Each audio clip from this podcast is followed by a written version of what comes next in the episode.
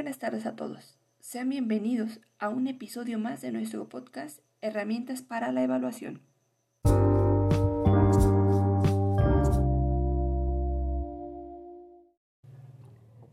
El día de hoy hablaremos acerca de las estrategias de evaluación en la modalidad no presencial. Para ello quiero presentarles a la maestra Leticia Ávila Salazar, quien nos compartirá su opinión respecto al tema. Maestra, sea bienvenida. Y para empezar, ¿podría explicarnos en qué consiste este tipo de evaluación? Gracias, maestra. Buenas tardes. Y bueno, la evaluación en la modalidad no presencial se entiende como la que se realiza fuera de los recintos escolares a partir de recursos como la Internet, páginas web, foros de discusión, cuestionarios en línea, trabajos escritos, exposiciones en audio o video, etc. Esta modalidad nos exige mucho más como profesores, pero también nos permite ser más estratégicos al priorizar lo que aprenderán nuestros alumnos. Entiendo. ¿Podría explicarnos un poco más acerca del tipo de intervenciones que realizan los docentes? Son un conjunto de actuaciones de carácter motivacional, pedagógico y metodológico de evaluación que se desarrollan por parte del docente. Para ello seguimos los siguientes pasos. Primero, un diagnóstico donde se determinan las necesidades o problemáticas a solucionar. Segundo, una planeación en donde se integran las estrategias de acuerdo al problema a solucionar y generar un objetivo. Y tercero, en la ejecución, donde es necesario dar seguimiento y evaluar el proceso y así evaluar si se lograron los objetivos. Gracias por su explicación. Ahora, pasemos en específico a las herramientas que son utilizadas. Vamos a partir de la evaluación teórica. ¿Le parece?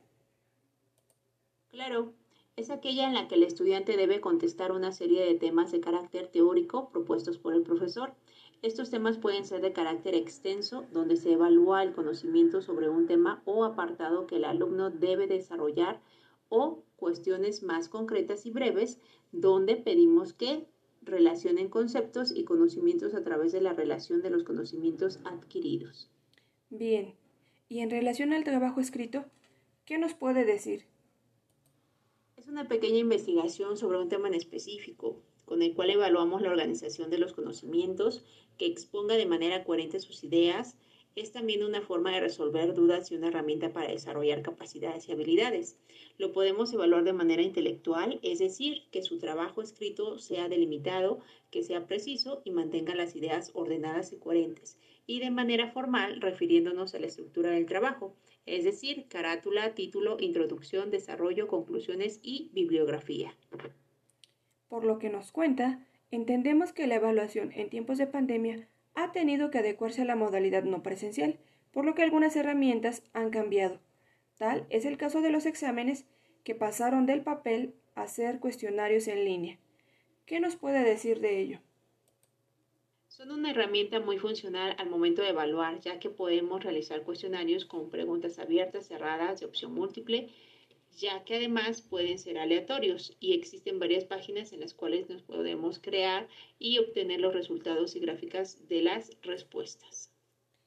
Todo este tema resulta bastante atractivo e interesante, pero ¿les parece si pasamos a un breve corte y enseguida volvemos para hablar de las herramientas como son los foros de debate y las exposiciones a distancia?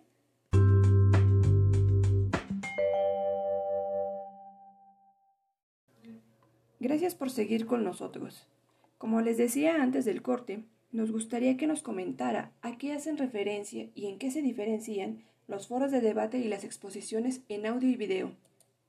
Claro, los foros de debate es eh, aquel proceso de aprendizaje en donde el docente guía el progreso eh, que tiene como objetivo generar que el estudiante logre la autonomía del aprendizaje, que éste sea capaz de expresar y compartir sus ideas a otros a pesar los errores que pueda llegar a cometer en esta modalidad, el error no es sancionado, sino un elemento más de evaluación que considera la misma como una fase que se debe llevar a cabo dentro del desarrollo de enseñanza y del aprendizaje.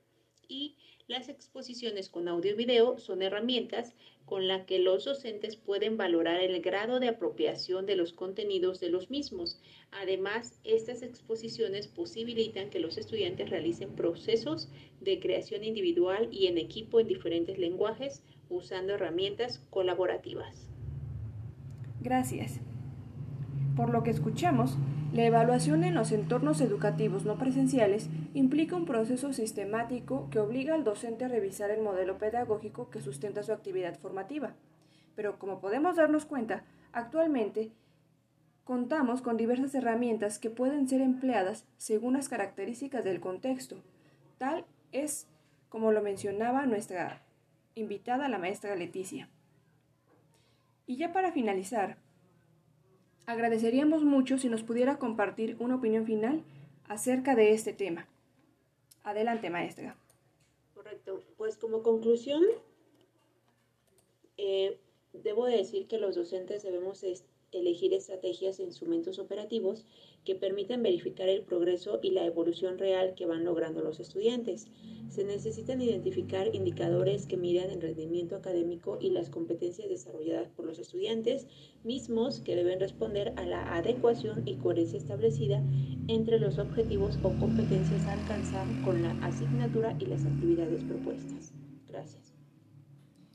Pues bien, maestra, Agradezco mucho su disposición para participar en esta charla y antes de despedirnos me gustaría invitarla para que vuelva a visitarnos. Eso sería todo por hoy. Gracias por escucharnos y nos vemos en el próximo episodio.